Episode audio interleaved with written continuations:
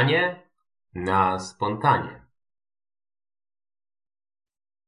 Cześć, witamy Was serdecznie w drugim odcinku poświęconym umiejętnościom socjalnym. Poprzednio nagrywaliśmy sobie odcinek właśnie mm, pod tym tytułem. No i stwierdziliśmy już na początku, że mamy dosyć dużo tematów, że prawdopodobnie przeciągnie się to i faktycznie tak się stało, więc postanowiliśmy podzielić mm, ten odcinek o umiejętnościach socjalnych tak naprawdę po prostu na dwie części. Więc poprzedni, jeżeli e, Wam gdzieś tam umknął, czy nie słuchaliście, no to polecamy zajrzeć do tego, ponieważ wtedy pewne konteksty, o których dzisiaj będziemy mówić, będą pewnie jaśniejsze i dzisiaj będziemy się do kilku rzeczy odwoływać, które były w tamtym odcinku, więc y, nie jest to tak jak zwykle mówimy mm, bezwzględnie konieczne, ale na pewno ułatwi zrozumienie. Więc jeżeli tamtego odcinka nie słuchaliście, no to zachęcamy do tego, żeby ten odcinek numer 11 sobie mm, przesłuchać przed tym.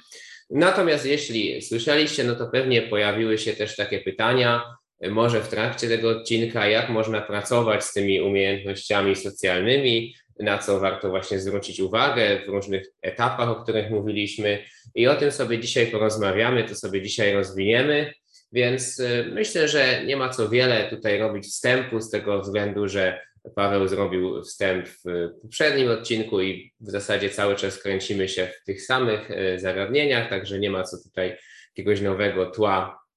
nakreślać. Tylko od razu y, zadam Paweł Tobie pytanie o nawiązywanie relacji i szczególnie ten element początkowy, ten, ten etap początkowy, kiedy właśnie nawiązujemy relacje z drugą osobą, spotykamy kogoś i jest powiedzmy jakaś tam szansa, że to jest osoba, z którą być może w przyszłości będziemy w stanie jakąś relację nawiązać, czy to towarzyską, czy to nawet może być e, kobieta, e, z którą możemy wejść w związek. Natomiast wszystko się zawsze zaczyna od jakiegoś takiego momentu poznania i pytanie właśnie tutaj takie, jakie elementy są ważne e, na tym wstępnym etapie relacji? Tak, przede wszystkim witam serdecznie wszystkich. Bardzo się cieszę, że e, mogę was znowu mogę do was cokolwiek powiedzieć, więc e,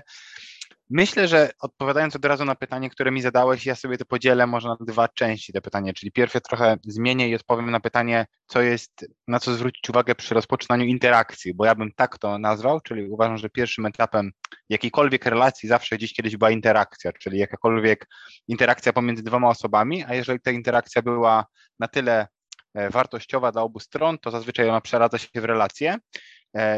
I jakbym y, miał się skupić na jednej albo na dwóch rzeczach, to na pewno ja przynajmniej zawsze staram się podchodzić do osób, zależy też oczywiście w jakich środowiskach, ale załóżmy, że to była jakaś impreza, cokolwiek miejsce, gdzie są ludzie, z którymi mogę swobodnie porozmawiać i nie jest to coś, gdzie mam jakiś, jakiś cel do załatwienia, czyli nie pytam kogoś o to, żeby mnie żeby mi coś pomógł chwilowo zrobić i nasza interakcja się kończy, tylko że mogę faktycznie swobodnie z kimś porozmawiać, to staram się zaczynać tą rozmowę z taką ciekawością, czyli generalnie ciekawią mnie ludzie, więc zawsze e, jak z kimś podchodzę, to staram się mieć taką dobrą energię, e, staram się mieć dużą otwartość, takie brak oceny i po prostu myślę, że ciężko mi to, bo teraz muszę to trochę wyciągnąć ze swojego takiego nieświadomego umysłu, co robię, ale myślę, że patrzę na to z dużą ciekawością, czyli naprawdę z dużą ciekawością chciałbym kogoś poznać, e, i zazwyczaj zapytam coś, coś kontekstualnie, sytuacyjnie, czyli jak spotykamy się w jakimś miejscu, gdzie mogę założyć, że osoby, które pojawiają się w tym miejscu miały jakiś wspólny cel, staram się to zaczepić o coś, co jest dla nas wspólne, żeby to miało ręce i nogi, żeby nie, nie mówię już do takiego absurdu, że jedziesz w tramwaju i pytasz kogoś, czy faktycznie pani też jedzie w tramwaju. To są takie wyśmieszne żarty, które słyszałem, ale chodzi mi o to, że mogę, tak, ale że mogę po prostu w jakimś kontekście złapać mniej więcej y, co, co ta osoba tu robi i zapytać o coś ciekawego, żeby mogła mi coś powiedzieć, czyli raczej ja e, staram się otworzyć trochę drugą osobę, żeby mi coś powiedziała, co też jest dla niej ciekawe, bo też zakładam, że dużo osób um, lubi mówić o sobie, więc staram się zrobić taką przestrzeń, żeby czegoś ciekawego się o tej osobie dowiedzieć. No to jest jedna rzecz. Na drugim oczywiście możemy mówić o kontakcie z tą osobą, czyli mówiło się kiedyś po angielsku, w, polski, w polskim, w NLP się chyba też używało terminu raport. Ja wolę mówić kontakt, czyli jak zapaść dobry kontakt z tą osobą, e, czyli nie robię tego w jakiś sposób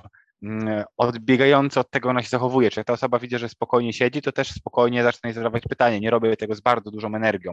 E, staram się po części jakby gdzieś tam, czy na to na poziomie gestów, czy na poziomie emocji dopasować do tej osoby i to jest dla mnie taka, taki dobry starter, żeby zacząć interakcję, zastanawiając się oczywiście w dużej mierze, co jest wartością dodaną, czyli zawsze zastanawiam się, co może być wartością dodaną i to jest właśnie raczej ta część, która wynika z głębszego zrozumienia struktury komunikacji, czyli umiem skalibrować, czy dostrzec, jak mniej więcej ktoś się czuje, jakie może mieć potrzeby, jaki ma stan emocjonalny i na tej podstawie dopasować swój komunikat. Natomiast jeżeli chodzi o drugą część e, jakby tej struktury pytania, czyli jeżeli chodzi już o tą część relacyjną, no to tutaj mam zazwyczaj tak, że ja czuję, czy jest flow rozmowy, czy nie ma. Czyli jeżeli faktycznie z kimś mi świetnie rozmawia, nie muszę nic robić sztucznie, czyli nie muszę nic robić na, na takim zasadzie, że świadomie, nie wiem, dopasowuję się na poziomie mowy ciała na siłę, żeby trzymać tą rozmowę, tylko ta rozmowa płynie, widzę, że jest dużo do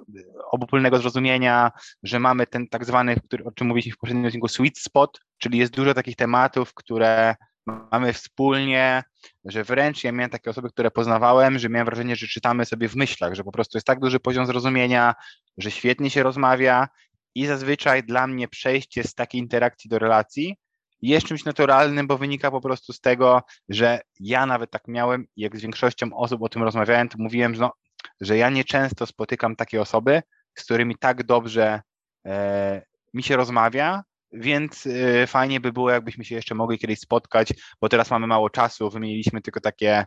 poglądowo, co jest dla nas fajne, ale fajnie by było tą rozmowę kiedyś kontynuować i dzielić się tym punktem widzenia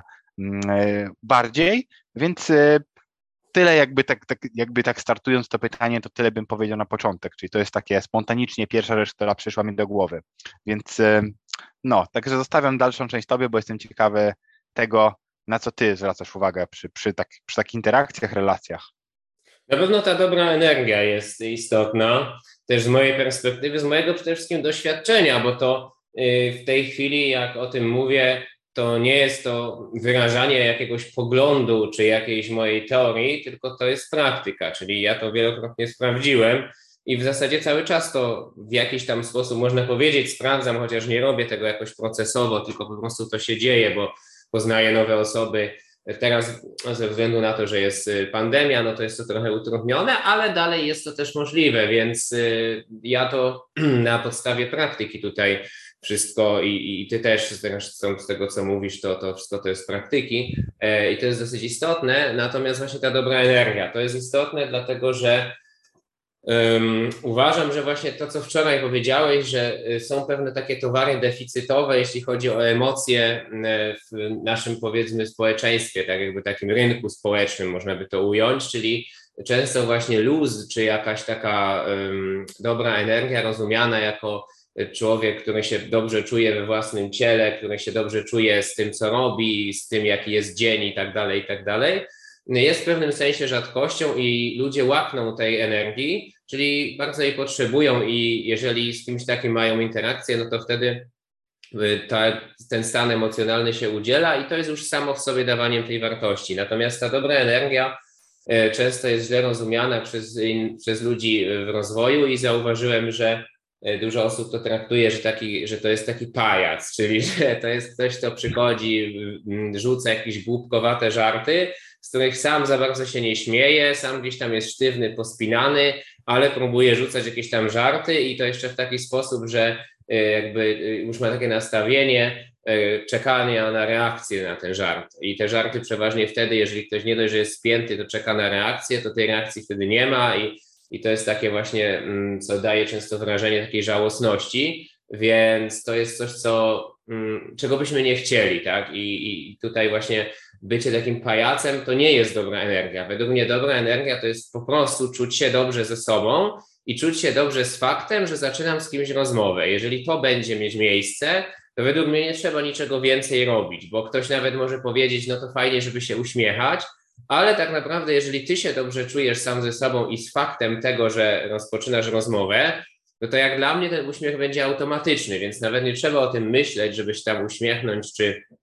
na przykład do kogoś mrugnąć okiem. Według mnie też e, kontakt wzrokowy jest bardzo ważny, ale to też powinno wynikać z tej energii, czyli nie może to być na zasadzie, że się zmuszam do kontaktu wzrokowego z kimś, tylko jeżeli się dobrze czuję z faktem tego, że nawiązuję interakcję i dobrze się czuję sam ze sobą, bez względu na to, jaka jest jakby mm, dalsza część tej interakcji, to ten kontakt wzrokowy jest taki wyluzowany i to też przekazuje tą dobrą energię, a nie są to takie oczy kogoś przestraszonego, kto, kto zaraz ma ochotę uciec. No i to jest odbierane na pewno przez inne osoby, więc to jest istotne.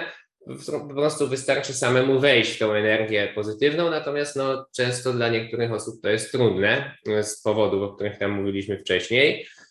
E, I to jest taka jedna rzecz na pewno. Natomiast druga kwestia to jest taka, to jest taki koncept, który też właśnie chyba z NLP kojarzę, czyli e, assuming familiarity, no jakby to na polskim przetłumaczyć, to byłoby coś takiego jak może zakładanie znajomości albo zakładanie przyjazności, chociaż właśnie to familiarity to jest takie coś bardziej określające jako rozpoznanie, nie ma dobrego według mnie słowa, więc y, używam tego zwrotu assuming familiarity, czyli tutaj chodziło o coś takiego, że jakby zakładasz trochę, że już znasz tą osobę, że już się znacie i wtedy jakby nie ma takich barier, natomiast to też ma ograniczoną stosowalność, czyli z jednej strony można, idąc w duchu tej metody na przykład nie mieć jakichś takich barier na zasadzie, że to jest obca osoba, więc ja muszę się 10 razy zapytać, czy ja mogę się do niej odezwać, tylko na przykład po prostu zakładać, że mogę, bo jesteśmy po prostu ludźmi, którzy potencjalnie mogą chcieć się poznać i nie muszę 10, tak jak mówię, w ogóle przepraszać za to, tylko co najwyżej e, zwrócić czyjąś uwagę i ewentualnie przeprosić, jeżeli na przykład ta osoba by się wystraszyła czy coś takiego, wtedy dopiero, a nie na starcie. Ale też jest kwestia taka, że nie można tego za, za bardzo brać do siebie, czyli nie można też wyskakiwać z takim założeniem, że od razu, nie wiem, będę tą osobę gdzieś tam obejmować albo będę do niej mówić jakieś bardzo bezpośrednie y, teksty czy, czy jakieś intymne, z tego względu, że no jednak nie można zakładać w pełni tego familiarity, czyli, nie, czyli trochę trzeba założyć to, że na początku się musimy poznać. I chodzi tutaj o to, że według mnie, tak z perspektywy dość też ewolucyjnej można by to powiedzieć, to my na początku, jeżeli mamy jakąkolwiek interakcję, to musimy ocenić, czy ta osoba w ogóle jest bezpieczna. I to jest jakby pierwsze, co robi nasz gadzi mózg. Więc jeżeli y, nie ma tej oceny, że ta osoba jest bezpieczna, to w ogóle nie ma możliwości, żeby pozostałe części mózgu rozpatrywały jakąś kompatybilność na poziomie, nie wiem, towarzyskim, seksualnym czy jakimkolwiek, bo jest jeszcze nieocenione, czy to jest ktoś groźny. I teraz, jeżeli my podchodzimy do jakiejś osoby i zaczynamy z nią rozmawiać, to w pewnym sensie dobrze by było pokazać takie cechy jak właśnie pozytywna intencja i zrozumienie pewnych zasad socjalnych, żeby ta osoba mogła zobaczyć, ok, to jest ktoś bezpieczny i wtedy dopiero się może otworzyć. I, i teraz jakby e, ta metoda assuming familiarity trochę mówi o tym, że e, trzeba założyć, że to już się stało, a ja jestem tutaj tego przeciwny, e, temu przeciwny, czyli uważam, że ok, można energetycznie podejść, tak jakby założyć, że już się znamy, ale na poziomie technicznym trzeba tak czy siak przez to przebrnąć, bo tak mózgi nasze działają, czyli po prostu jak ktoś nie będzie pewny, że my jesteśmy bezpieczni, to nie będzie raz w ogóle rozpatrywał w kategoriach fajny rozmówca czy niefajny rozmówca. Także y, uważam, że trzeba to y, rozsądnie rozumieć, czy używać te, tej zasady, ale ona ma jakiś tam jak najbardziej sens, więc, więc myślę, że takie dwie rzeczy bym tutaj powiedział. Natomiast dalej to tak jak ty mówiłeś, to już, to już po prostu jest to trochę tak jakby była relacja, tylko bardziej się skupiamy na tym, żeby mm, może w, w, różnych obszarach pogadać, żeby zobaczyć, jakie mamy właśnie te kompatybilności, ale tak naprawdę ja już później nie rozróżniam jakoś bardzo tych etapów, że to jest wczesny etap, dalszy etap, tylko po prostu trochę tak jakby się już rozpoczęła relacja. A ten początek, no to tak jak mówię, kwestia tego, żeby pokazać, że jesteśmy w cudzysłowie normalni. No ja w ogóle myślę, że, że tutaj fajnie, bo ty też dużo powiedzieć o tym, ale dużo pracy, która jest do wykonania w takich mm, relacjach z ludźmi, żeby je budować, to jest praca wewnętrzna z samym sobą. Właśnie to jest to, że te wszystkie tematy, o których my mówiliśmy do tej pory, składają się na to, o czym mówimy teraz. Bo moim zdaniem, jeżeli ktoś naprawdę zbudował dobrą relację z samym sobą, rozumie siebie, rozumie swoje potrzeby właśnie, to dużo łatwiej po pierwsze ze, ze środowiska wyłapać takie osoby, które będziemy je po prostu dostrzegać, które będą w stanie wpasować się w nasz, nasz światopogląd i umieć bardzo szybko e, ocenić, czy ta osoba jest dla nas dobra, czy, czy dla naszego światopoglądu nie jest niedobra, czy, czy będzie sens z naszego punktu widzenia i z naszych potrzeb budować z daną osobą relacje dalej. Będzie to powodowało, że będziemy w stanie dostrzec pewne toksyczne zachowania i osoby, ponieważ możemy to rozpatrywać tylko i wyłącznie przez kontekst tego, jeżeli rozumiemy siebie i wiemy, co dla nas jest toksyczne, bo jestem w stanie nawet stwierdzić, że coś, co dla mnie będzie toksyczne, dla innej osoby w ogóle może nie być toksyczne i wręcz będzie to coś, czego ta osoba szuka, więc myślę, że dużo pracy takiej w relacjach, które to nie jest nawet, oczywiście jest ta część technik, i strategii, czyli żeby nauczyć się pewnych umiejętności socjalnych, właśnie typu jak dopasowywać się E, do swojego rozmówcy, ale jest to trochę, to fajnie mi ktoś kiedyś to tłumaczył, że nawet jak się w sprzedaży mówi, że to jest właśnie raport, czyli że sprzedawca powinien się upodabniać do swojego klienta na początku spotkania, żeby zdobyć jego właśnie zaufanie i żeby właśnie zrobić to, co ty powiedziałeś, żeby ta osoba się poczuła bezpiecznie. Natomiast jakby metaforycznie można powiedzieć, że sprzedawca to jest kameleon, czyli kameleon potrafi zmienić kolory i dopasować się do środowiska, w którym jest, ale mimo wszystko dalej pozostaje z tobą, czyli pozostaje kameleonem. Kameleon to nie jest zwierzę, które jak widzi psa, to się zamienia w psa, rośnie, rosną mu cztery nogi i dostaje sierści, tylko dalej jest kameleonem i po prostu zmienia kolory. I to jest to właśnie to, co ty też powiedziałeś trochę jako taki dobra energia pajac, że dla mnie ktoś, kto jest pajacem,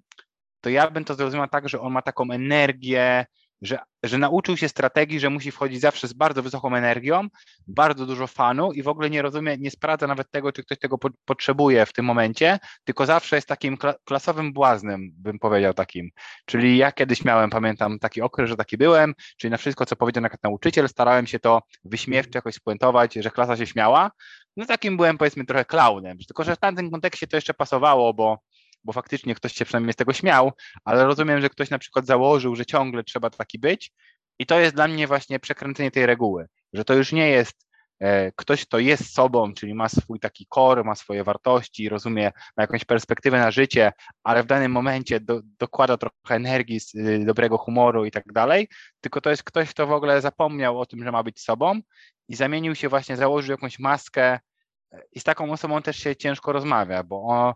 dla mnie właśnie największy kontakt, największy raport, jaki można zbudować, to jest raport na perspektywę na życie, czyli na to, co ty też mówiłeś poprzednio, że jeżeli masz pewne tematy, które nawet są wrażliwymi tematami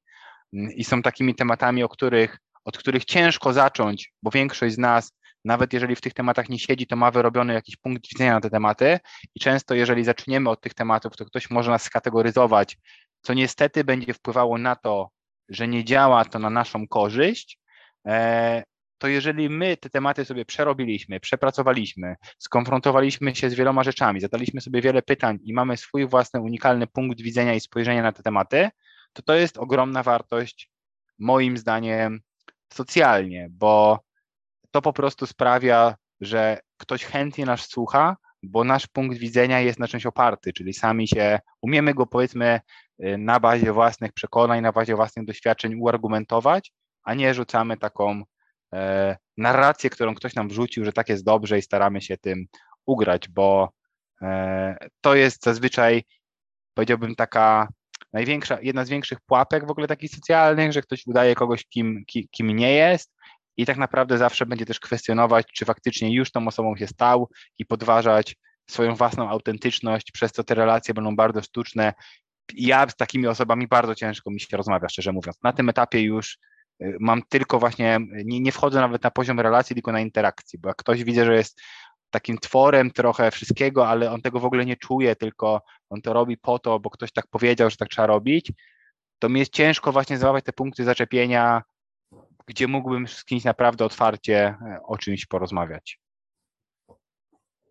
Śmiałem się, jak mówiłeś właśnie o tym e, błaźnie klasowym, bo, bo kojarzę, że ja też tak miałem e, w gimnazjum. Taką rolę przyjąłem, że, że właśnie w gimnazjum i trochę jeszcze w liceum, ale szczególnie w gimnazjum miałem, e, siedzieliśmy w ławce z, z kolegą mm, i pamiętam, że no, byliśmy nazywani takimi cynikami, niektórzy nas nawet nazywali, bo bo potrafiliśmy właśnie tak przedrzeźniać nauczycieli, albo się wyśmiewać z tego, co mówili, albo jakoś tam przekręcać jakieś słowa i też właśnie w taki sposób, że wszyscy potrafili ryknąć śmiechem. No i też pamiętam, że nieraz tam gdzieś za drzwi wyleciałem za to, bo, e, no bo to się nauczycielowi, nauczycielce, szczególnie naszej wychowawczyni, bardzo nie podobało. Natomiast faktycznie później był taki problem, że e, ja czułem, że mogę dostać jakby taką aprobatę klasową wtedy, kiedy mam taki humor właśnie, kiedy jestem takim zabawiaczem. I jak na przykład miałem zły humor, czyli jak już tam gorzej czułem, to, to miałem takie wrażenie, że już nie mam tej wartości socjalnej. I to też jest taki problem, wydaje mi się, że jeżeli ktoś właśnie wchodzi w taką ramę tego pajaca, czyli przyjmuje taką rolę, no to właśnie ma dostęp do zasobów takich socjalnych tylko i wyłącznie wtedy, kiedy ma dobry humor. I, I to jest y, raz, że to często może być niespójne, czyli to, o czym ty mówiłeś, ale też po drugie, jest to takim ograniczaniem swojej struktury y, osobowości do tego tylko jednego, powiedzmy, obszaru, czyli do tej jednej osobowości. I wtedy, jeżeli nawet stan emocjonalny nam nie pozwala na dostęp do tego humoru, bo się czujemy na przykład smutni z jakiegoś powodu, nagle tracimy nasze wszystkie zasoby socjalne i to tak nie powinno być, w sensie nie powinno. No, to utrudnia później e, relacje, czy nawet nawiązywanie takich prostych interakcji, no bo y, czujemy, że jesteśmy tak naprawdę zależni od tego, jak się na przykład czujemy, czyli E, jak mam humor, to jestem wtedy wartościowy socjalnie, a jak go nie mam, to nie jestem. To jest taka pułapka. Natomiast też jakby trochę w kontrze powiem, że faktycznie mnie poczucie humoru wielokrotnie uratowało, można powiedzieć, dupę, bo rzeczywiście ja miałem takie cechy narcystyczne i czasami przeginałem z, z niektórymi tekstami, i normalnie byłoby to socjalnie mocno ukarane, ale za to, że ludzie widzieli, że ja mam taki właśnie humor, że tutaj jakieś jaja robię, że tutaj cały czas jest wesoło ze mną, to wiele rzeczy mi uchodziło, więc na pewno też ten humor ma znaczenie i ja tak na przykład się kiedyś zastanawiałem, czy można się uczyć tego poczucia humoru. I wydaje mi się też, że to jest takie y, ciekawe pytanie, które może bym tobie zadał, czy ty właśnie uważasz, że można się w jakiś sposób uczyć takich rzeczy, jak właśnie poczucie humoru, czy, e, czy jakby jakieś takie, nie wiem, wchodzenie w tą, w tą energię pozytywną, nawet jeżeli rozumiesz to tak bardziej głęboko. I co można by było zrobić, żeby właśnie sobie to, te, te jakby zasoby takie dawać? O kurde, skomplikowane jest to pytanie pod kątem odpowiedzi, bo powiem Ci, na pewno można to robić, ale u mnie inaczej. Ja miałem zawsze humor, jak, jakby miałem luz, czyli momenty, kiedy nie mam takiego humoru i, i, takiego flow w rozmowie, to są momenty, kiedy miałbym jakieś spięcie. Czyli pamiętam, czy to w sprzedaży, jak miałem takiego klienta, który był dużym klientem i dużo od niego zależało, czyli nabudowałem sobie dużo oczekiwania w stosunku do tego, jak ta rozmowa może pójść, i wtedy zazwyczaj ten strach wynikający z tego, że nie spełni oczekiwań, powodował duże spięcie duże spięcie powodowało automatycznie, że traciłem zasób humoru, a jak tego nie mam, to zazwyczaj mam dużo takiego, że takiej swobody, humoru, natomiast przestałem już, e, kiedyś właśnie miałem, tak jak ty powiedziałeś, też tak miałem, że miałem dużo takiego śmieszka, takiego wręcz błazna, że dużo rzucałem humorem i używałem go nawet w sytuacjach, które nie były do tego najlepsze, czyli nikt nie oczekiwał, że tu trzeba wprowadzić humor, a ja potrafiłem ciągle tylko być w tej energii e, takiej żartu i w tej energii takiej, gdzie jest dużo, no takie flow takiego, e, takiego śmieszka. E, natomiast myślę, że to jest też, też kwestia pracy z emocjami, że jak się, jak, jak się odblokuje trochę e, emocjonalnie, to ta energia, ona jakby jest w nas, że to się, rzadko kiedy tak miałem, że miałem przygotowane żarty, wręcz w ogóle tak nie mam, tylko zazwyczaj mówię coś na pewno jakby to ze mnie płynie, czyli jestem trochę jak takie radio, które mówi, leci z niego sygnał, a nie twórca tego sygnału, więc zazwyczaj pamiętam, że najlepsze żarty, które były, to były takie, że one mi się jakoś pojawiły, ja je powiedziałem, ale absolutnie ich nie planowałem ani nie wymyślałem. I to jest dla mnie trochę też e, taka recepta na to, żeby im bardziej chce się zrobić coś dobrze, czyli w ogóle to, to się trochę tej sprzeczności, czyli jakbym chciał świetnie powiedzieć żart, to miałbym dużo oczekiwania, że ma pójść jakoś, więc prawdopodobnie spiąłbym się w momencie, kiedy miałbym go mówić, co spowodowałoby, że w ogóle nie powiedziałbym go, no byłby, powiedziałbym go z taką tonacją i z taką energią, że w ogóle nie byłby śmieszny, więc e,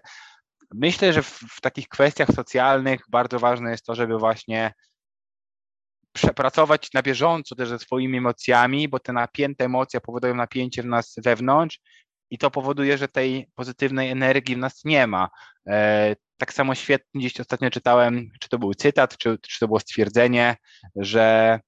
depresja nie dotyka osób słabych, tylko że dotyka osób, które były silne zbyt długo. I to jest też fajne, bo ty powiedziałeś o tym, że przez długi czas można udawać takiego śmieszka i być, i to jest faktycznie socjalnie często pomocne, bo ludzie mogą cię lubić, natomiast problem pojawia się, jak się ktoś przyzwyczai, że jesteś trochę takim workiem na negatywne emocje i przyjdziesz i poprawisz wszystkim humor, kiedy czują się dobrze, a nie są w ogóle nauczeni tego, że w momencie, kiedy ty masz jakiś cięższy moment i nie chce ci się śmiać e, i mieć dobrego humoru, no to nagle może być tak, że nie będzie wiele osób, które będzie chciało ci w jakiś sposób wspierać, bo są w ogóle tego nie nauczone i to wynika trochę z takiej dynamiki grupowej, że też to zauważyłem, że jak ktoś pełni rolę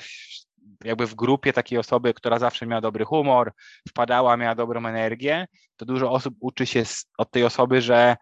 ona to jest taką osobą, która poprawi zawsze humor, zawsze jak wpadnie, to będzie fajnie, a w momencie, kiedy ta osoba się trochę gorzej czuje, to nikt z tych osób nie wie, raz, że często to osoby gdzie nie chcą tego zrobić, ale nawet nie wiedzą, co mogłyby zrobić, żeby tej osobie pomóc, bo jeżeli tak to nabudowujemy bardzo długo, to może być tak, że to się gdzieś nas wyczerpie. Więc dla mnie bardzo ważna jest taka, powiedziałbym, świadoma praca wewnętrzna, jakieś codzienne nawyki z tym związane, czyli medytacja i tak dalej, żeby mieć kontakt z samym sobą, ze swoimi emocjami i jak pojawiają się jakieś napięcia, to regularnie je puszczać, bo wtedy wiem, że ten stan, który będę miał, ten taki stan docelowy, to jest ten stan, w którym wszystko płynie, tak jak teraz mam. Nie nawet nie myślę o czym chcę mówić, po prostu sobie mówię. Jest to dla mnie całkowicie spontaniczne, a w momencie, kiedy byłbym ponapinany, to prawdopodobnie ten zasób bym stracił. Mhm. No, na pewno tak, bo, bo faktycznie, jeżeli nie ma dostępu w ogóle jakby do takiego humoru w sensie emocjonalnie, to nawet można mieć jakieś e, skrypty napisane, czy mieć za sobą ćwiczenia, bo wiem, że na przykład komicy się tak uczą, e, tacy stand-uperzy, że oni mają jakieś ćwiczenia na to konkretne i nawet są książki takie, które E, pokazują, w jaki sposób oni to ćwiczą. E, wiem, że jest też taka książka, sam ją czytałem, Filozofia dowcipu e, i tam bardziej jest to rozkminione na zasadzie, co w ogóle generuje humor na, na bazie bardziej takiego mm, badania, jak w ogóle mózg działa i dlaczego rzeczy są śmieszne, w ogóle jaką funkcję spełnia coś takiego jak śmiech w życiu człowieka. To jest autorstwa Daniela Dennett. Natomiast wydaje mi się, że, że to może działać. W sensie jakieś takie modelowanie, nawet na zasadzie, że jak pooglądasz jakieś stand-upy, to może to coś ci dać, albo jakieś komedie, czy nawet porobisz jakieś takie ćwiczenia z e, teatru improwizowanego, czy, czy właśnie z tych książek o stand-upie, bo jeżeli komicy korzystają z tego, oni są powiedzmy najlepsi w humorze, no to prawdopodobnie znaczy to, że można się tego nauczyć i, i ja uważam, że mm, fajnie to powiedzieć, bo widzę, że my, my nie mieliśmy z tym jakby nigdy problemów, czyli ten humor zawsze z nami był, więc jakby nie, nie było tak, że zastanawialiśmy się, jak się można nauczyć tego poczucia humoru, bo ono było i co najwyżej było go za dużo. Natomiast zauważyłem, że niektórzy ludzie mają z tym problem, że właśnie się zastanawiają, jak to poczucie humoru u siebie zbudować. No i właśnie myślę, że to ta Twoja odpowiedź i ta moja mogą fajnie dać tutaj taki E, jakiś framework, taki, taki w sensie mm, sposób działania, jakieś narzędzie, którym by można było mm, to zbudować, czyli właśnie z jednej strony tutaj energetycznie uwolnienie ciała, uwolnienie e, siebie w relacjach pod kątem emocji, a z drugiej właśnie może takie modelowanie czy jakieś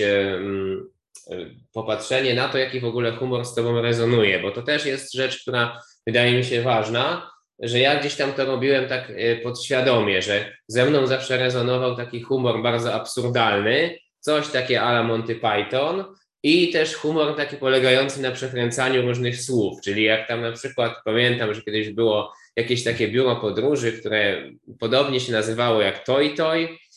i pamiętam, że powiedziałem, że tam to, to jest takie biuro podróży, że wycieczki na tym polegają, że cię wsadzają do Toytoja, no i jeździsz tym Toytojem po,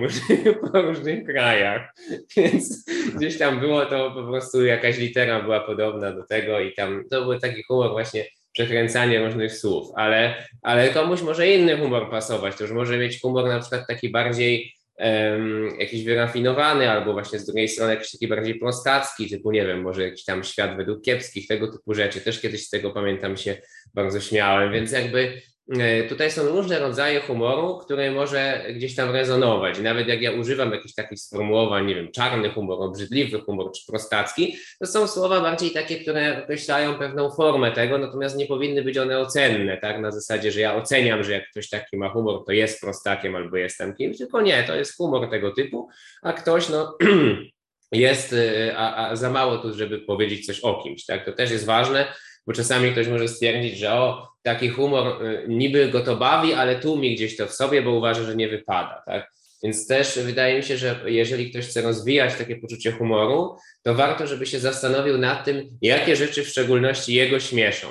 Y, bo jest wiele rodzajów humoru i wydaje mi się, że jak rozwija ten własny swój i na przykład y, zaczyna w taki sposób żartować albo szukać ludzi, którzy w taki sposób żartują, albo właśnie jakichś filmów, to też jakby będąc trochę wśród swoich ten, ten tę umiejętność szlifuje. Także myślę, że to też gdzieś tam się da. I jest to fajne, bo czasami nawet można taki y, humor sobie samemu trochę zapodać, czyli jak ja na przykład gdzieś, gdzieś wchodzę, jestem zmęczony y, i już mam taki moment, że już nic mi się nie chce, to czasami potrafię nawet sobie trochę wyobrażać, że jestem tu z kolegą, z którym sobie żartujemy i na przykład komentujemy różne rzeczy i robię to trochę w głowie przez tak 10 minut i często humor mi się w sensie stan emocjonalny bardzo poprawia, bo jakby zaczynam wchodzić w taką perspektywę trochę szerszą, taką e, bardziej wyluzowaną, jakby lżej się po prostu mi po świecie chodzi, że tak to kolokwialnie ujmę. No można, dużo, dużo można na pewno właśnie wprowadzić za, za, pomocą swojego umysłu, czyli jeżeli to nie jest uśpiona dziś mocna energia i ty masz ten zasób w sobie, tak jak mówisz, masz go, czyli zawsze miałeś tą taką momenty, gdzie, gdzie, gdzie był ten humor i to leciało i ten fan był, no to właśnie to, to, to, to powiem to tak, to ja też tak robię czasem, że można wyobrazić, nawet wejść albo sobie wyobrazić, że jestem w takiej sytuacji, gdzie jest śmiesznie i to mi się po prostu załączy i płynę już z tą, trochę jak surfing taki, że jest fala i łapiemy się jej i już z nią płyniemy, więc jak najbardziej się to da. Oczywiście są też inne umiejętności, nazwijmy to kompetencje socjalne, których również można się nauczyć. Można ja sprzedażowo też pamiętam, uczyłem się nawet prezentacji, czyli jak prezentować, jak wiedziałem mniej więcej na co się przygotować, to się uczyłem. Można się nauczyć mówić z odpowiednią tonacją, można się nauczyć pewnych struktur lingwistycznych, czyli jak układać zdania, jak płynąć, ale myślę, że największy aspekt dla mnie to jest właśnie ta ciekawość. Znaczy, kurcz, to jest w ogóle coś, co ja bym musiał kiedyś powyciągać. Musiał to zrobić, takie szkolenie z tego, to musiałbym powyciągać swoją własną strukturę, bo ja pamiętam, że, że nawet jak, jakbym trafił taką osobę, która e, ma taką, jest taka, nazwijmy to, bo ja też taki bywam bardzo konkretna, czyli bardzo krótko odpowiada na pytania, bez otwierania przestrzeni do dalszej dyskusji. Czyli zadaje komuś pytanie, a tyś tak odpowiadał jednym zdaniem, bardzo twardo, że trzeba dużo energii wkładać, żeby taką osobę, że tak powiem, rozgrzać socjalnie, żeby ta rozmowa już płynęła, a nie żeby była taka e, bardzo analityczna i bardzo racjonalna. I pamiętam, że nawet z takimi osobami dawałem radę, natomiast jakby z doświadczenia też wiem, że to nie jest coś, co sprawia mega dużo przyjemności, bo to jest właśnie ten moment, gdzie socjalnie trzeba dużo inwestować. Czyli jak ktoś, jak zadałbym komuś liczne pytanie, a ktoś by w ogóle nie chciał na to pytanie odpowiedzieć, albo by tak niechętnie odpowiedział, albo by powiedział, nie wiem, zapytał kogoś, co tam dobrego u ciebie słychać, gdyby powiedział, nie, wiesz co, życie jest do dupy. No to bym powiedział, sorry, chyba przeszkadzam teraz i bym poszedł gdzieś dalej, czyli po prostu bym nie wchodził w głębszą interakcję, mm, ale jakby tak poskładać wiele rzeczy w całość, to, to powiedziałbym, że dużo pewnie rzeczy mam teraz, wracając do odcinka, jak e, a propos sticking pointów, na poziomie nieświadomej kompetencji, czyli pamiętam, że miałem nawet okresy, kiedy starałem się obserwować świadomie mowę ciała mojego rozmówcy i wyciągać z tego pewne wnioski, że a, okej, okay, ktoś usiadł tak, to być może znaczy, że to. I oceniać, czy ta osoba się czuje komfortowo, a teraz dużo rzeczy robię już tak z automatu, że po prostu siadam i płynę i faktycznie musiałbym trochę czasu poświęcić na to, żeby powyciągać pewne struktury i zbudować strukturę, co tam się dzieje i co dokładnie jest stosowane, bo w najprostszym rozumieniu powiedziałbym to, co właśnie powiedziałem, czyli zacząć z dużą dozą ciekawości, być ciekawym człowieka, zapytać go, naprawdę interesować się tym, co mówi i jakby, jak, jak rozumiem pewne tematy też takie rozwojowe, że ludzie lubią mówić o swojej pasji, mają pewne wartości, mają pewną perspektywę na życie, to to, to jest też trochę taka esencja coachingu. Czy tak jak na coachingu zadajemy pewne pytania i pozwalamy wyciągnąć tej osobie, żeby sama zobaczyła, że ma pewne wybory, że może wybrać to i to, że są konsekwencje tych wyborów i jakby postawić ją przed tym wyborem, żeby sama podjęła decyzję, to trochę tak coachingowo mówiąc, rozmawiając ze sobą, to też się sprowadza do tego, że zadajemy dobre pytania, tylko że te dobre pytania sprawiają, że ta rozmowa po prostu płynie i, i dotykamy tych obszarów u tej osoby, o których, które ona bardzo lubi, lubi, które sprawiają jej dużo radości i właśnie wtedy pobudzamy też to naturalne flow rozmowy. Tak mi się wydaje. No myślę, że tutaj problemem może być właśnie to, co mm, nazwałeś tą nieświadomą kompetencją, czyli że robisz te rzeczy już automatycznie i teraz jeżeli ktoś chciałby to odwzorować, no to musiałby wyciągnąć to wpierw na poziom właśnie świadomy. Um, i, I wydaje mi się, ja to tak w kontrze trochę powiem dzisiaj, że jakby dzisiaj są jakieś takie punkty rozbieżne, widzę między nami, bo, bo ja uważam, że ten element jednak ćwiczeniowy i taki techniczny może też być e, ważny dla osób, które mm, nigdy tego nie ćwiczyły i nie miały tego na starcie na jakimś dobrym poziomie albo bardzo nie rozumieją struktury rozmowy, bo też mm, może się zdarzyć coś takiego, że ktoś nawet ma dobry mindset, ale bardzo słabo się komunikuje, bo na przykład e, nie, nie zna jakby pewnych takich nawet prostych struktur, czy na przykład jakieś, e, jak opowiadać historię albo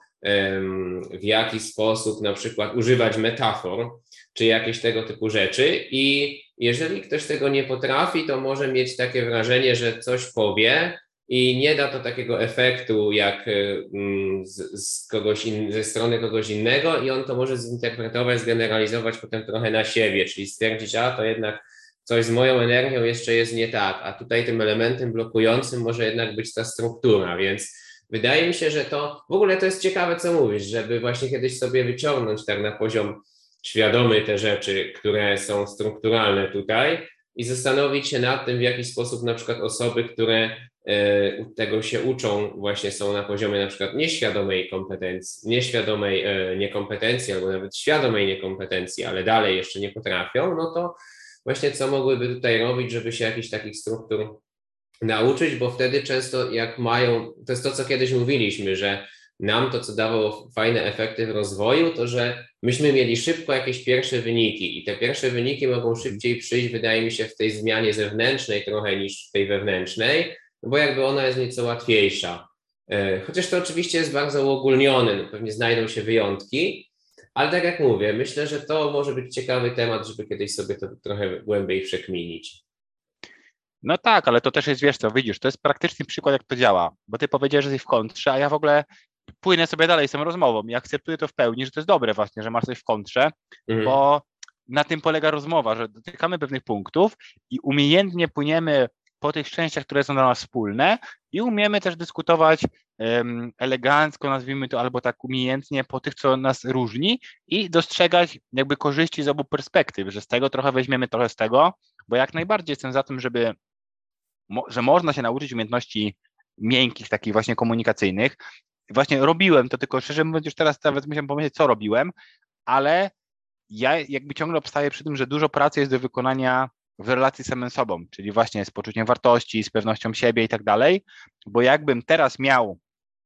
problemy z pewnością siebie albo z poczuciem wartości, to bym powiedział, o kurde, chyba coś ze mną jest nie tak i to zabiłoby mi całkowite flow tej dyskusji, Czyli już bym zaczął myśleć, a kurczę, coś chyba mhm. źle powiedziałem, powiedziałem nie tak i tak, a właśnie uważam, że dojście do tego, że czujemy się swobodnie z tym, co wypowiadamy, oczywiście jest tam też dużo struktur takich psychologicznych, o których mówimy, czyli rozumiemy pewne granice, wiemy, co to są granice, wiemy, czego nie robić, bo to nie jest atak personalny, bo jeżeli ktoś na przykład komunikuje się tylko w sposób taki, że atakuje inne osoby, no to normalne jest to, że będzie tam gęsta po prostu atmosfera i, i to nie da dobrego rezultatu. Więc dla mnie też istotne jest właśnie, żeby dostrzegać pewne wzorce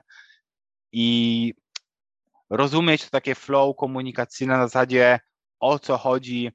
szukać tego win-win, o tak bym powiedział. Czyli rozumieć, że jeżeli na przykład idę na imprezę, to rozmawiam z ludźmi po to, że chcę się do nich, o nich coś dowiedzieć, ale też, żeby był fan. Czyli dla mnie, jak, jak żartujemy, rzucamy dużo żartów, to to jest po części cel sam w sobie. Czyli ta rozmowa nie musi mieć większego sensu. Ważne, żeby było śmieszne. Jak idę z kimś porozmawiać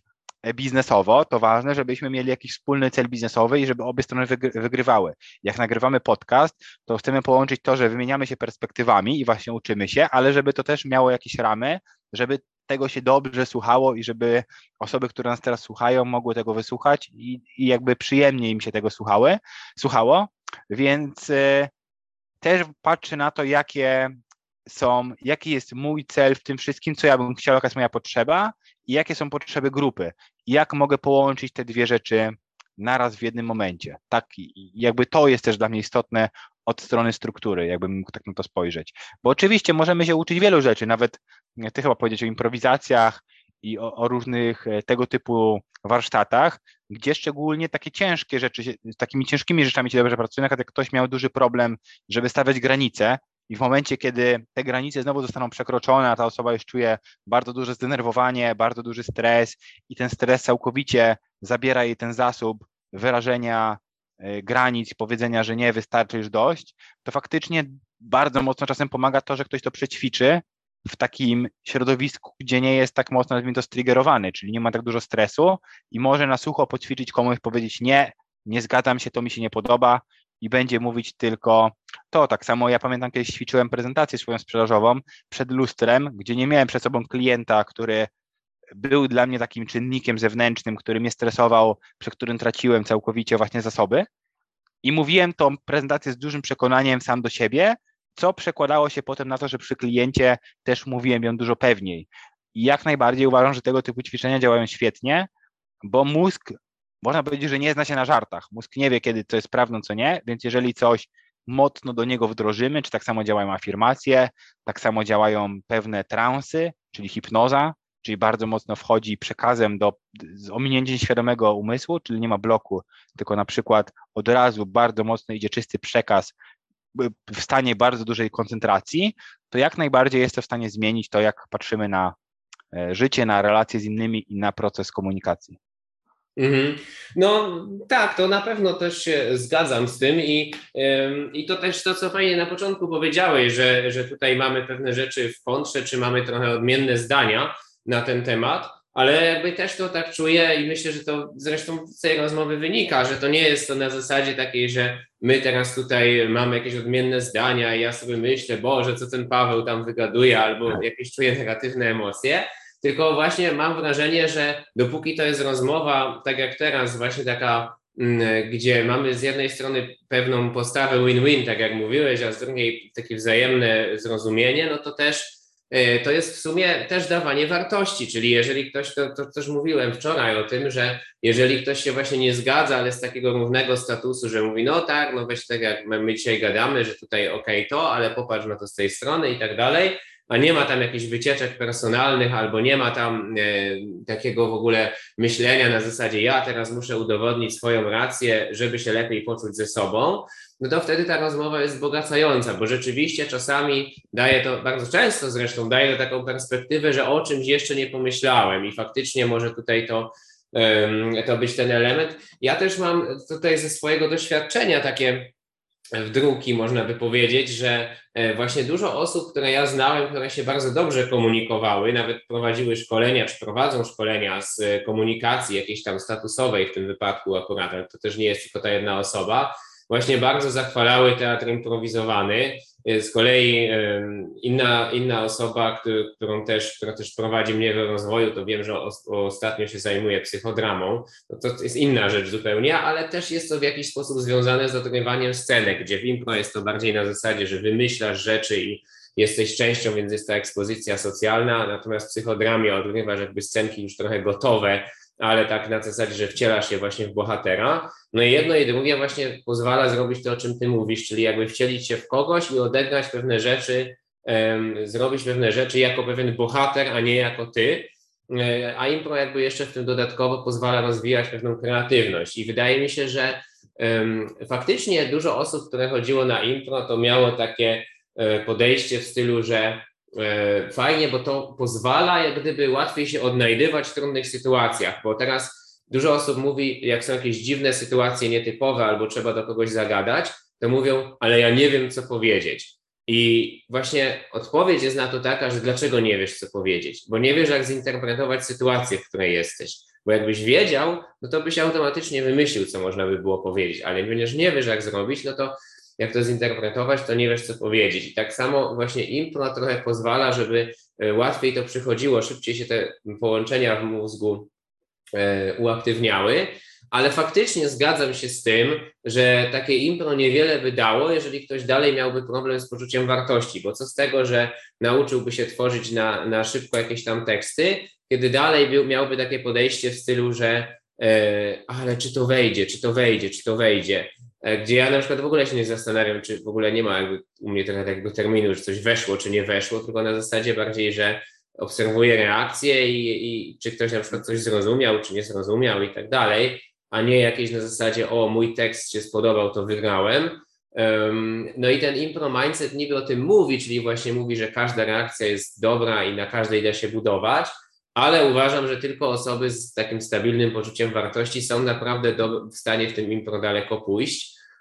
bo inaczej zablokują ich te emocje, więc wydaje mi się, że gdzieś tam ten, ten wspólny jakiś mianownik nasz się, się tutaj wyłania. No i pytanie, czy, czy chciałbyś jakby w tym obszarze jeszcze coś dodać, czy podsumować, czy przechodzimy do, do następnego pytania? Myślę, że możemy przejść. No jedyne, co mogę powiedzieć, że ja nigdy nie próbowałem takiej klasycznej improwizacji i zaciekawiło mnie to, co mówisz, bo yy, szczerze mówiąc, to chcę spróbować po tym, co powiedziałeś, że to może być faktycznie, bo ja się, szczerze mówiąc, widzisz, to też mi pomogło, bo ja długo się zastanawiałem, jak jeszcze mogę z tym pracować, żebym chciał jeszcze wejść na wyższy level i jak na przykład to robią zawodowi mówcy i tak dalej, i tak dalej, to co mogę zrobić, żeby jeszcze pracować nad swoimi y, jakby umiejętnościami, bo oczywiście gdzieś tam szko różne szkoły mówią, no to wychodzi więcej do ludzi, to rób więcej spotkań, rozmawiaj z ludźmi, ale to też jest takie, że uważam, że moje doświadczenia i obserwacje są takie, że jeżeli ktoś popełnia błędy w komunikacji i świadomie nie stworzy warunków, w których będzie właśnie mógł stworzyć te nowe połączenia neuronalne i poćwiczyć nowe wzorce bez na przykład stresu, to robiąc coś źle przez wiele, wiele, e, wiele, robiąc coś źle, powtarzając to wiele, wiele razy, zrobi sobie większą krzywdę niż sobie pomoże, bo często jest tak, że ktoś mówi, no dobra, nie poszła ci rozmowa z klientem, to rozmawiaj z większą ilością klientów, to w końcu ci pójdzie. Okazuje się, że ktoś używa błędnej struktury, źle w ogóle formułuje, źle się ustawia, złą ramę buduje i tak dalej, i tak dalej, popełnia tam wiele, wiele błędów, no ale przez to, popełnia te błędy przez to, że się stresuje w tej interakcji,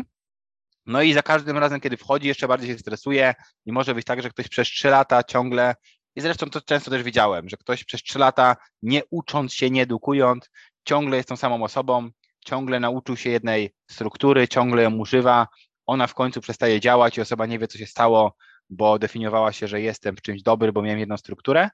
więc y, bardzo fajny punkt taki dodany dla mnie też, że, że chętnie bym spróbował takiego czegoś, muszę chyba poszukać, gdzie są takie warsztaty i się na nie zapisać. No impro zdecydowanie, bo ono też oprócz tego, że kreatywność mm, pobudza, jakby szybciej właśnie wchodzą takie rzeczy y, do głowy, co można by było powiedzieć, ale też ten impro mindset jest bardzo ciekawy, także, także ja też y, szczerze mówiąc nie miałem wiele y, doświadczeń z impro i chciałbym, żeby ich było więcej, także może jak kiedyś będziemy mieli więcej tych doświadczeń, to się też tym podzielimy. A, a teraz ja bym przeszedł już do kolejnego pytania, czyli zastanawiam się nad tym właśnie, jak tutaj rozumieć komunikację y, potrzeb, w sensie takim, że też często się mówi, że jeżeli ktoś ma takie mm, nie, jakieś potrzeby, które chciałby, żeby inni, za, za, mm, żeby inni spełnili, sorry, no to wtedy często mm, może mieć takie jakieś ukryte takie jak się mówi czasem agenda, tak, na zasadzie, że, że chciałby, żeby ktoś spełnił jakieś takie potrzeby i niektóre nurty mówią, żeby iść w stronę takiej właśnie niezależności, czyli żeby sobie samemu zaspokajać potrzeby, a nie żeby ludzie zaspokajali. I według mnie no, to jest troszkę bardziej skomplikowane niż odpowiedzieć tak czy nie, ale trochę bym właśnie tutaj się tak pobawił i zadał Ci takie pytanie właśnie, czy zaspokajać sobie potrzeby samodzielnie, czy jednak przekonywać poprzez dobrą komunikację innych do tego, żeby takie potrzeby spełniali. Okej, okay. też uważam, że to jest złożone pytanie, bo jest wiele potrzeb, które inaczej. Jest część potrzeb, które ja zakwalifikuję jako potrzeby wynikające z pewnej dysfunkcji w naszej osobowości. To jest jedna część potrzeb. Potem widzę potrzeby, y, które możemy zaspokajać z innymi ludźmi i które możemy zaspokajać samemu. I tu jest bardziej kwestia wyboru między nami. I widzę takie potrzeby, które będzie bardzo ciężko zaspokoić samemu, czyli wręcz wymagają E, drugiej strony do tego, żeby zostały zaspokojone. Teraz co mam na myśli? Po pierwsze, jak na przykład ktoś ma potrzebę podziwu i wychodzi do, w środowisko socjalne po to, żeby zdobywać podziw, to jakbyśmy się doszukali, z czego to wynika, że ma potrzebę po, podziwu, to dojdziemy do tego, że jest tam pewna dysfunkcja, przynajmniej w moim modelu świata, ja to nazywam dysfunkcją, że ktoś zaczyna e,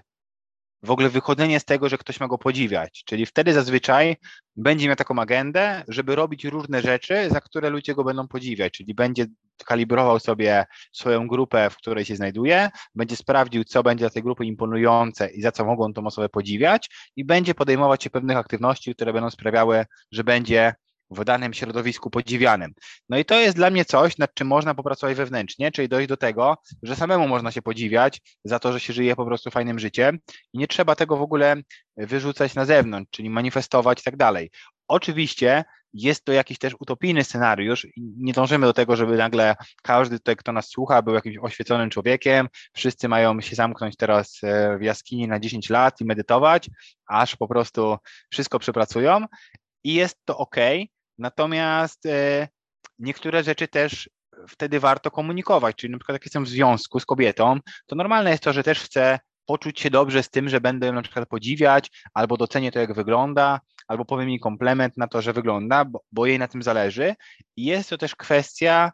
mm, uważam, takiej właśnie świadomości relacji, tylko że kluczowe dla mnie jest to, czy obie strony to akceptują i czy nie jest to po części wymuszone, czyli czy nie jest tak, że jedna strona stara się, żeby na przykład ktoś ją podziwiał i robi to trochę na siłę, gdzie w ogóle potrzeby grupy w danym momencie są zupełnie inne, bo to jest dla mnie taka, taki schemat, który jest wręcz toksyczny, kiedy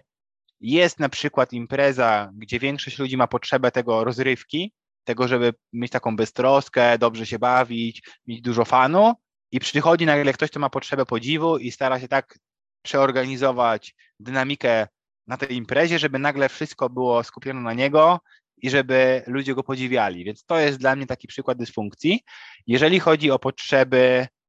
e, które można zrobić samemu, a które można, nazwijmy to, e, jakby zrealizować wspólnie. No to jedno, tak, jedną rzecz można być, może być to fan, czyli można pojechać sobie samemu na wakacje. Gdzieś to słyszałem, że Niemcy tak robią, że w Niemczech jest bardzo popularna randka z samym sobą,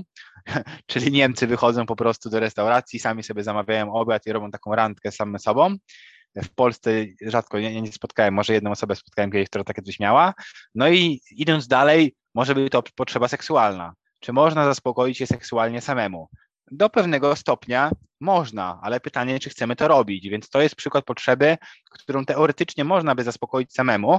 ale większość normalnych ludzi nie chciałaby tego robić samemu. Tak samo będzie z bliskością. Teoretycznie można pokochać samego siebie, wejść w jakiś stan dużej miłości, mieć miłość do samego siebie, ale dużo łatwiej często jest bliskość zaspokajać e, przy pomocy jakby innej osoby niż sam, samego siebie. Więc ja uważam, że wszystko tutaj jest zależne od tego, o jakich potrzebach mówimy i jak na tą sytuację spojrzymy. I, i, i dalej kluczowa będzie komunikacja i to, czy obie strony akceptują e, taką, nawet nie nazwałbym tego transakcyjnością, tylko no, taką formę relacji, w której rozumiemy, że jesteśmy sobie potrzebni i że wzajemnie te potrzeby zaspokajamy. No mi się bardzo podoba ten model, który nakreśliłeś, czyli że jakby są takie trzy grupy właśnie, tak, z tego co, jak to rozumiem, czyli że tak. e, właśnie jakby jedne to są takie, które samemu powinniśmy sobie zaspokoić i na pewno tutaj się, ja bym powiedział właśnie, że to jest kwestia tu poczucia wartości, na pewno jakiejś takiej misji życiowej ja bym tutaj wrzucił, że te rzeczy, okej, okay, można się inspirować jakąś tam wiedzą innych ludzi, ale to już jest tylko i wyłącznie, że można zasięgnąć jakiejś wiedzy, jakiejś rady, ale odpowiadamy za to my, czyli tak trochę jakbyśmy by mieli własną firmę i możemy zatrudnić konsultanta, audytora, który coś tam tam mm, sprawdzi, ale koniec końców to on nie będzie za to odpowiedzialny, tylko my. I I to jest na pewno taka jedna potrzeba, taka jedna kategoria, a druga to, jakby taka pośrednia, czyli że trochę sami, trochę mogą ludzie, to ja tutaj bym wrzucił motywację, czyli nie tyle motywację taką na zasadzie motyw życia, coś takiego głębokiego jak misja życiowa, ale bardziej taka codzienna motywacja, żeby nam się chciało, gdzie uważam, że warto się umieć motywować samemu, czyli żeby nie mieć na przykład czegoś takiego, że o kumpel jest chory, to ja też nie pójdę na basen, czy na piłkę, czy na siłownię, tylko jestem w stanie, no w piłkę to może nie, nie samemu, tak, no ale zakładam, że to też jest jakaś większa ekipa, więc jak jeden się wykruszy, to jeszcze dalej można grać, więc jakby ta motywacja powinna być, e, ale też z drugiej strony warto sobie tworzyć i to ja też staram się robić jakoś w tym roku, chcę nad tym bardziej popracować, żeby właśnie zacząć sobie tworzyć takie środowisko motywacyjne, które mnie będzie wspierało, czyli zadbać o to, żeby mieć ludzi wokół siebie, którzy tą moją motywację będą wspierać. No i tutaj zarówno da się jedno, jak i drugie robić, czyli i samodzielnie, i ze strony ludzi, no i tutaj jako trzecie to zgadzam się totalnie z tą bliskością, że, że to jest jakby taka rzecz, którą tylko i wyłącznie można sobie zaspokoić jakby z drugą osobą, bo nawet jeżeli byśmy brali, tak jak ty mówiłeś tam, że można pokochać samego siebie, to ja już uważam, że to jest wtedy trochę inna potrzeba, że to jest też bardzo ważne, ale ja już bym to wtedy wrzucił do tej pierwszej kategorii, także uważam, że jakby tą bliskość można sobie tylko właśnie z kimś dać. No i, i, i teraz problem, jaki tutaj się pojawia, to jest, że e, kiedy robimy taki miszmasz jednego z drugim, czyli jeżeli ktoś chce tak naprawdę, żeby partnerka czy partner zaspokoił poczucie wartości, ale twierdzi, że chodzi o bliskość. I tu jest moim zdaniem ta dysfunkcja pogrzebana, czyli jeżeli ktoś na przykład chciałby, żeby partnerka go podziwiała, albo żeby mówiła jakieś komplementy na jego e, tle, albo żeby, nie wiem, mm, co powiedzieć, e, no na przykład, żeby y, pewne rzeczy robiła, nawet nie związane powiedzmy z seksem, tylko powiedzmy jakieś takie rzeczy bardziej e, określone, żeby, żeby on się poczuł bardziej po prostu męski, żeby miał lepsze zdanie o sobie, no to w tym momencie twierdzi, że to chodzi o związek, że to chodzi o bliskość, a nie chodzi właśnie wcale, tylko chodzi o to poczucie wartości. I tutaj jest ten problem, czyli ktoś rzutuje te potrzeby, które sam powinien sobie załatwić, na kogoś i obciąża go odpowiedzialnością za potrzeby, które sam powinien ogarnąć. To jest według mnie właśnie takie toksyczne i umiejętność tutaj polega na tym, żeby odróżniać jedno od drugiego, czyli faktycznie jest to totalnie ok, żeby wychodzić po potrzeby, których nie da się zaspokoić samemu, czyli na przykład bliskość, jeżeli ktoś tą bliskość chce mieć zaspokojoną, bo też nie jest powiedziane, że trzeba, tak? Jest dużo osób, które związków nie mają, ale jeżeli ktoś chce, no to wtedy warto po to wychodzić i to komunikować. Natomiast e, jeżeli e, mamy potrzeby typu poczucie wa wartości, czy, czy to, że nie widzimy sensu życia jakiegoś tam, i po to wychodzimy do innych, inni ma, mają nam nadać sens życia, wymyślić go albo nadać nam poczucie wartości, żebyśmy się poczuli ważni, no to trochę zwalamy na barki, nawet nie trochę, po prostu zwalamy na barki innych ludzi e, balast, który powinniśmy nieść sami. I to już jest jak dla mnie takie dysfunkcyjne właśnie. No tak, albo robić to na terapii jakiejś, bo to jest właśnie to, że pewne potrzeby albo pewne problemy, nawet bym to nazwał, rozwiązuje się w określonym,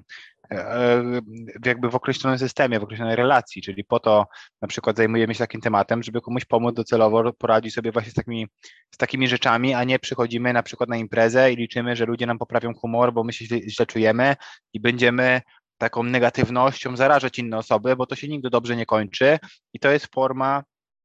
w tym kontekście toksycznego zachowania, moim zdaniem. I właśnie jak ktoś ma takie problemy, no to są do tego dedykowane zawody, osoby, które, tak jak my dziś tam pomagamy osobom, które zajmują się tym, żeby sobie z tym radzić i to jest normalne, że to mamy, każdy z nas przez to przechodził, my też korzystamy z pomocy, e, natomiast trzeba mieć świadomość, że nie każdy kontekst jest do tego dobry. I właśnie jak jest na przykład relacja zbudowana na tym, że ktoś sobie dąży do podziwu, to to jest moim zdaniem w mojej mapie toksyczna relacja. Oczywiście może być tak, że dwie strony są uwikłane i ta druga nie widzi tego, że tak jest, bo też ma swoje inne schematy, no ale to, to jest dokładnie to, co ty powiedziałeś, czyli e, nawet jakby na to spojrzał, że, żeby tak już nie jeść bardzo jednostronnie, że jak ktoś ma potrzebę podziwu, to jest złego, bo to nie jest nic złego. Natomiast trzeba rozumieć, że jakby przyszedł na imprezę i ktoś go nie będzie podziwiać, to pytanie, jak z tym się będzie czuł. Czy będzie ok z tym, że w danym momencie tego nie dostaje, bo grupa ma inne potrzeby. A często już, kiedy ktoś usilnie stara postawić się w takim centrum wszechświata, że on jest najważniejszy i że wszyscy teraz mają zaspokajać jego potrzebę, pomimo tego, że nie mają na to ochoty, to to jest już pewnego rodzaju y, dysfunkcja. Więc na pewno poszedłbym w tą stronę, że dużo potrzeb, rozwijając się świadomie, pracując nad sobą, możemy dużo potrzeb własnych zaspokoić samemu i to będzie często lepsza forma niż właśnie zaspokajanie ich na zewnątrz. Czyli to, że będę komuś mówić, że mam dużo problemów egzystencjonalnych, nie sprawi, że ta potrzeba cię zaspokoi. Czyli to w żaden sposób nie pomoże rozwiązać tego problemu, bo są rzeczy, które, z którymi i tak i tak musimy się zmierzyć samemu. Więc najlepiej od razu się zmierzyć z nimi samemu, niż gdzieś tam z tym walczyć. I e, zrozumienie tego i rozwiązanie sobie tych wyzwań, nazwijmy to, żeby tak to fajnie nazwać, jakby uwalnia masę energii, czasu i, tak, energii, czasu i uwagi w życiu na to, żebyśmy skupili się na tym, co, co jest naprawdę wartościowe. Mi się kojarzy taka rzecz, bo też mówimy o naszym mastermindzie czasami, że mamy właśnie jeszcze kilku kolegów, z którymi jesteśmy na takim mastermindzie i ta idea tych mastermindów też nie jest bynajmniej przecież naszym wymysłem, tylko to jest coś, co ludzie robią. No i też e, kiedyś pamiętam, że rozmawiałem z jednym kolegą, który miał tam jakiegoś swojego masterminda i trochę mi się tam o tym zwierzał e, i mówił właśnie, że jest tam jakiś taki jeden młody chłopak, który miał takie założenie, że właśnie oni tam mają go naprawić, czyli wychodził z takim założeniem, że on ma jakiś zjebany mindset, i inni mają go naprawić i tak może nie wprost to mówił, ale trochę oczekiwał tego, że inni go naprostują na tym mastermindzie, podczas gdy te mastermindy tam nie wiem ile oni mieli, czy raz w tygodniu, czy dwa, no ale załóżmy, że, że tam nawet byłoby to raz na dwa tygodnie, no to czy raz na tydzień, to gdzie tam jest opcja na to, żeby jeszcze gościa zdalnie gdzieś tam będącego w ogóle naprawić, o ile w ogóle dla mnie w ogóle to słowo jest absurdalne, tak, bo to jakby chodzi o świadomość, a nie naprawianie, no naprawić to pralkę można, ale on trochę wychodził z takiego założenia, więc, więc jakby to jest ten problem, że, że jakby mm, właśnie jeżeli e, chcemy trochę, żeby inni nam zaspokajali potrzebę właśnie poczucia wartości, to ktoś może wychodzić po to, żeby inni dali mu dobre ramy, tak jakby, czyli takie dobre przekonania, z których on powinien wychodzić, żeby być osobą wartościową, a to nie tak powinno wyglądać według mnie, tylko tak, żeby zrozumieć, i dlatego mówię o tych papkach, że to trochę ktoś miał papkę w głowie i przynajmniej punkt za to, że taki punkt świadomościowy, że, że zdał sobie sprawę, że ma papkę w głowie. To już jest super sprawa tak naprawdę, bo wielu ma papkę. Ja też tak miałem kiedyś papkę i nie wiedziałem, że mam papkę, więc myślałem, że jestem e, rozsądny w niektórych swoich decyzjach ale e, jak sobie zdałem sprawę, zacząłem coś z tym robić. Natomiast tu jest taki właśnie sticking point, że ktoś ma już tą papkę, wie, że ma papkę, ale chciałby, żeby zamienić tą papkę na inną papkę, żeby inni mu dali gotowe przekonania. A tu właśnie problemem jest to, żeby zrozumieć, skąd się ta papka wzięła, no i jak to można rozwiązać, jak ją wyeliminować. Natomiast jeszcze co do tych potrzeb, to kojarzy mi się taki fajny koncept z Coveya, e, z siedmiu nawyków skutecznego działania, i tam było właśnie coś takiego, że dwie osoby mogą tworzyć relacje na zasadzie zależności, albo ja wolę czasami mówić współuzależnienia. E, może to być na zasadzie niezależności albo współzależności. E, czyli e, pierwszy model to jest ta zależność, czyli dwie osoby właśnie są jakby na takiej zasadzie związane, że sobie bez siebie nie poradzą. Dlatego on to nazywa, bodajże tam jest chyba co-dependence, jak to dobrze pamiętam. Natomiast po, po, polsku można powiedzieć taką zależność, ale ja lubię czasami mówić właśnie współuzależnienie, bo jakby to trochę pokazuje, jest trochę jak alkoholik na przykład związany ze swoją żoną, gdzie często właśnie y, w ramy uzależnienia wchodzą też osoby postronne, które na przykład nie piją, no i tak samo, ale nawet poza jakimiś powiedzmy nałogami może tak się zdarzyć, że dwie osoby zapewniają sobie pewne potrzeby, których nie powinni zaspokajać, czyli tak jak ty na przykład powiedziałeś, że ktoś może narcyzowi tę potrzebę zaspokajać, tego podziwu, ale na przykład będzie to ktoś y, bardzo o cechach zależnych, który będzie dawał ten podziw po to, żeby narcyz na przykład wytyczał drogę tamtej drugiej osobie, bo ona ma cechy zależne. No i wtedy narcyz czuje, że on ma podziw i kontrolę, więc wytycza drogę komuś, ale ta droga niekoniecznie jest dobra dla tej osoby, więc dla obu tych stron ten związek jest dysfunkcyjny, bo zapewniają sobie potrzeby nawzajem, które powinni zrobić sami. I to jak dla mnie jest właśnie współuzależnienie albo według Coveya codependence. No i stąd z tego paradygmatu można dojść do e, niezależności, czyli tam, gdzie już nie mamy takich wspólnych potrzeb, tylko po prostu każdy zaspokaja swoje e, na własną rękę.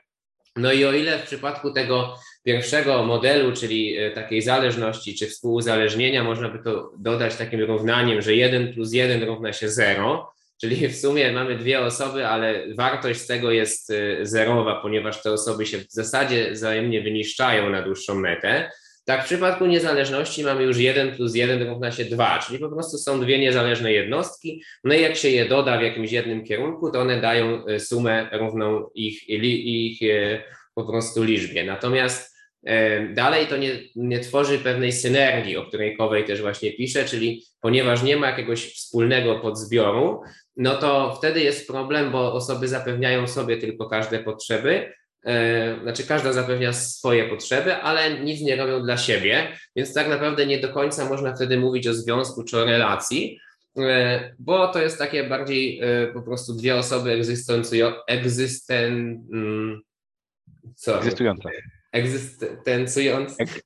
Egzystujące, okej. Okay. Egzystujące w dwóch bańkach osobnych.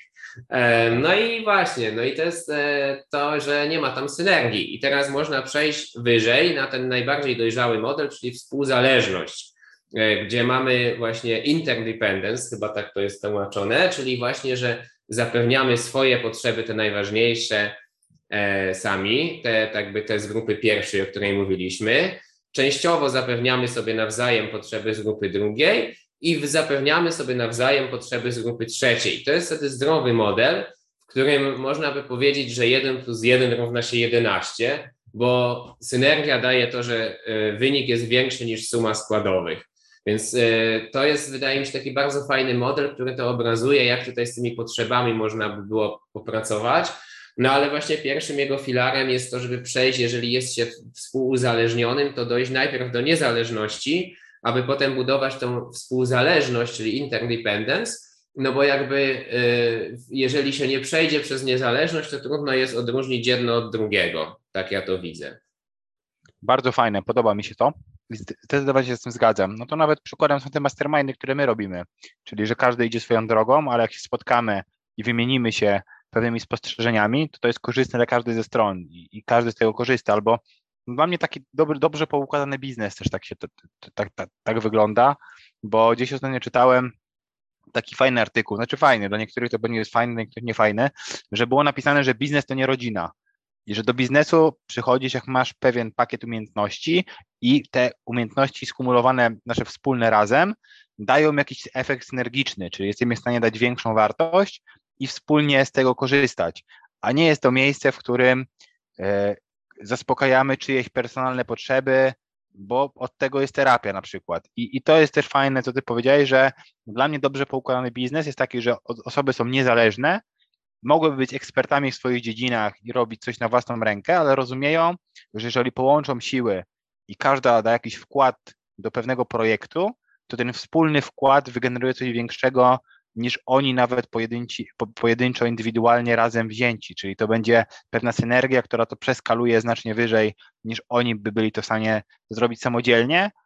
I to jest też takie dla mnie właśnie taka, taka rama i taki model, który ja też widzę i jak najbardziej zgadzam się z tym akurat, co ty powiedziałeś w kontekście, bo ja nie znałem tego schematu z Koweja, szczerze mówiąc, ale bardzo mi się on podoba. Bardzo zaskoczył mi teraz, jak ty to powiedziałeś.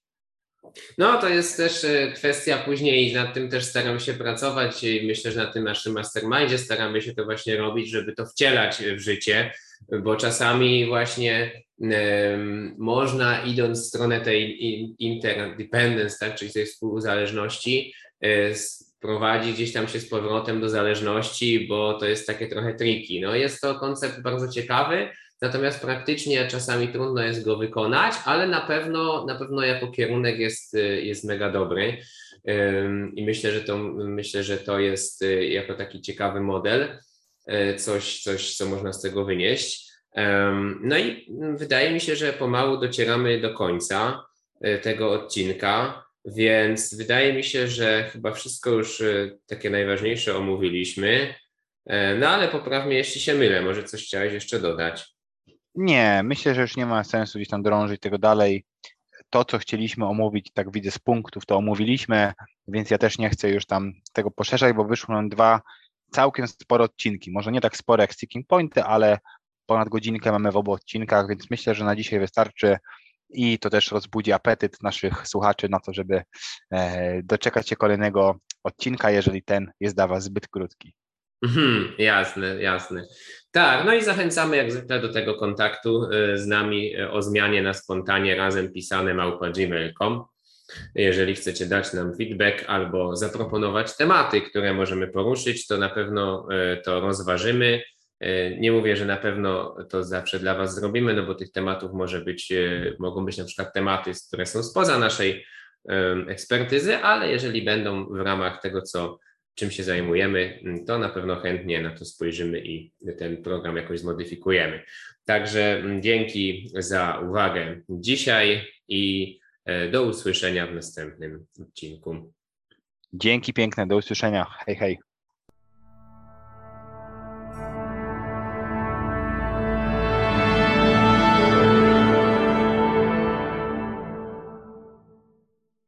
o zmianie na spontanie.